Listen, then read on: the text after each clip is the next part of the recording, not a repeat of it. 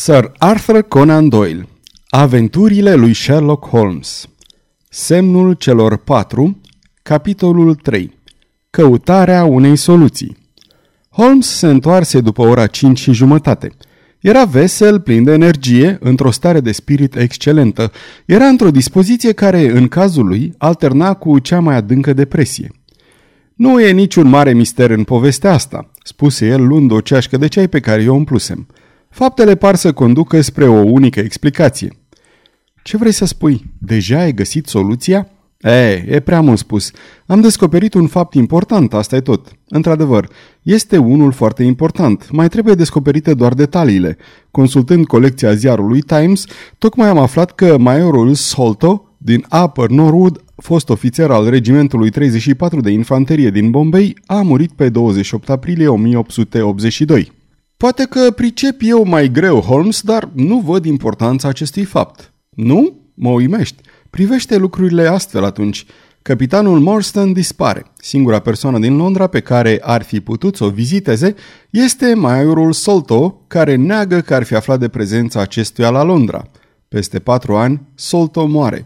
La o săptămână după moartea lui, fica capitanului Morstan primește un cadou valoros, fapt ce se repetă în fiecare an și totul culminează acum cu o scrisoare ce o descrie ca pe o femeie nedreptățită.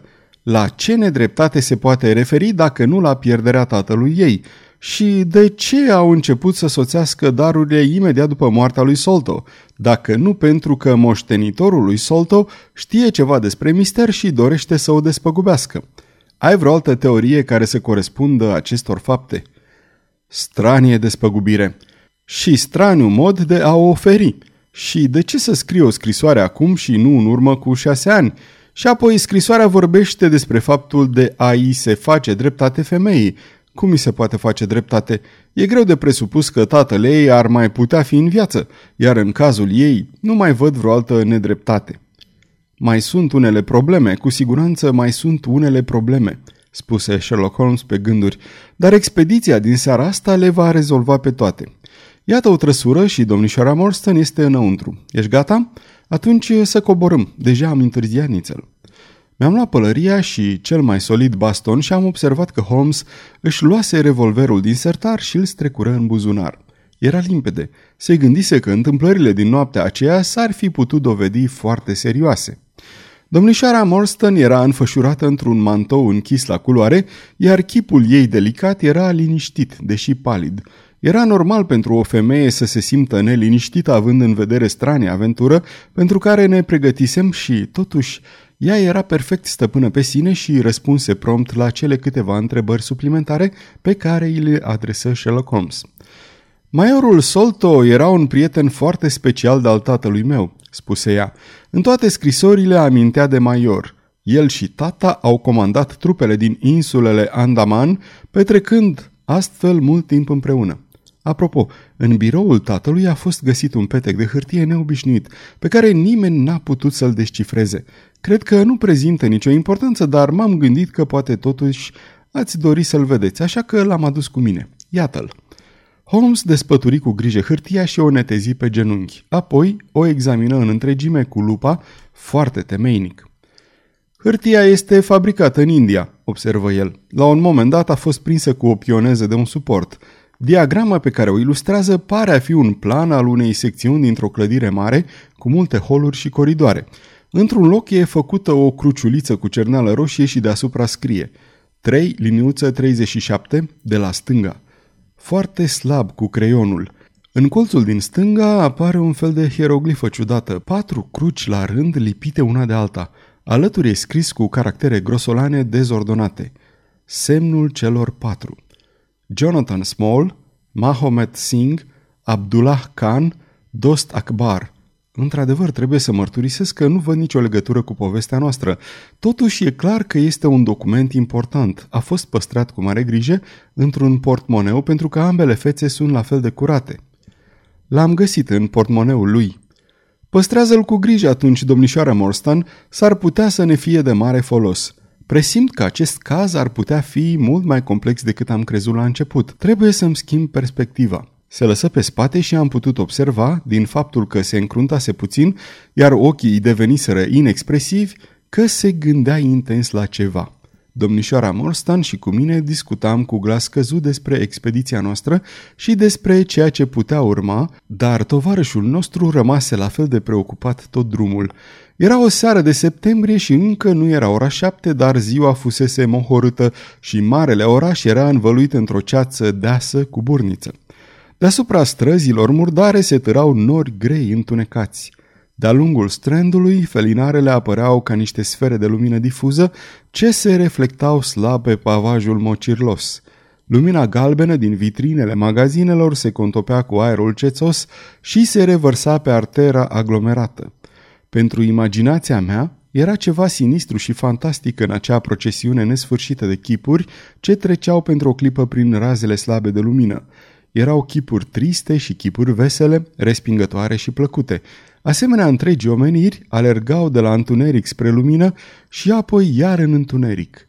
Nu sunt ușor de impresionat, dar acea seară mohorută, apăsătoare, la oaltă cu strania afacere în care intrasem, mă neliniștea și mă deprima și îmi dădeam seama din comportamentul domnișoarei Morstan că mi împărtășea starea de spirit.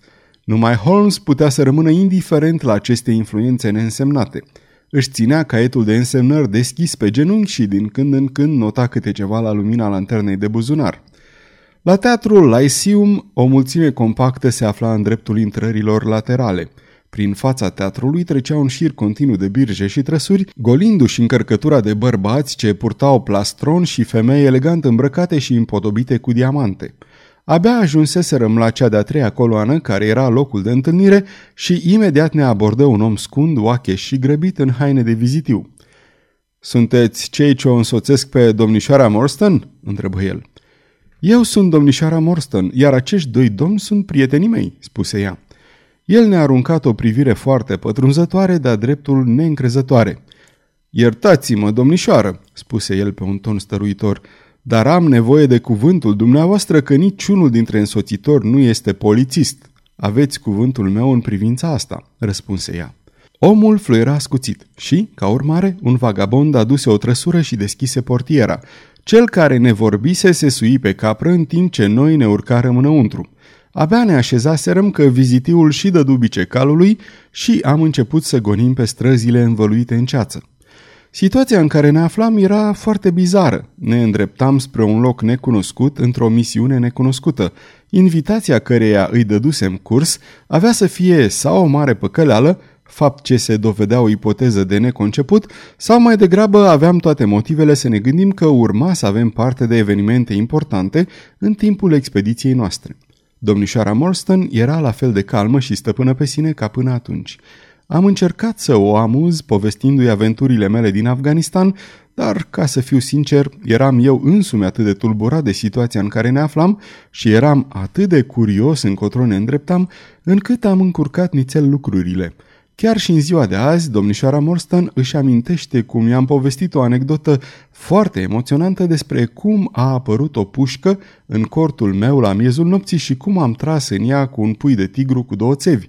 La început știam oarecum în ce direcție mergeam, dar curând după aceea, din pricina goanei noastre, a ceții și a puținelor mele cunoștințe despre străzile Londrei, am pierdut orice punct de orientare și nu mi-am mai dat seama de nimic, în afară de faptul că străbăteam un drum foarte lung.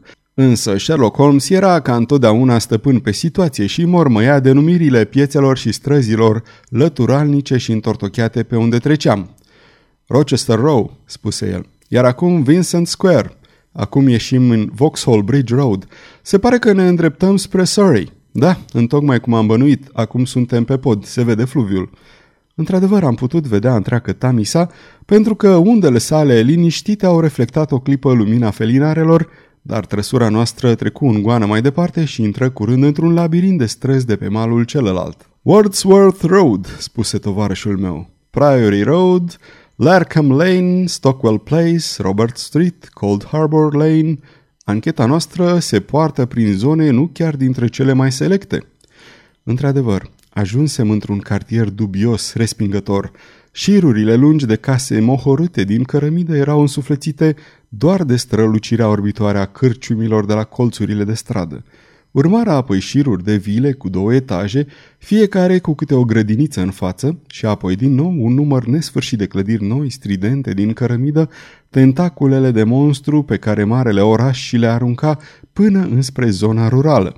În cele din urmă, trăsura se opri în dreptul celei de-a treia case de pe o nouă alee.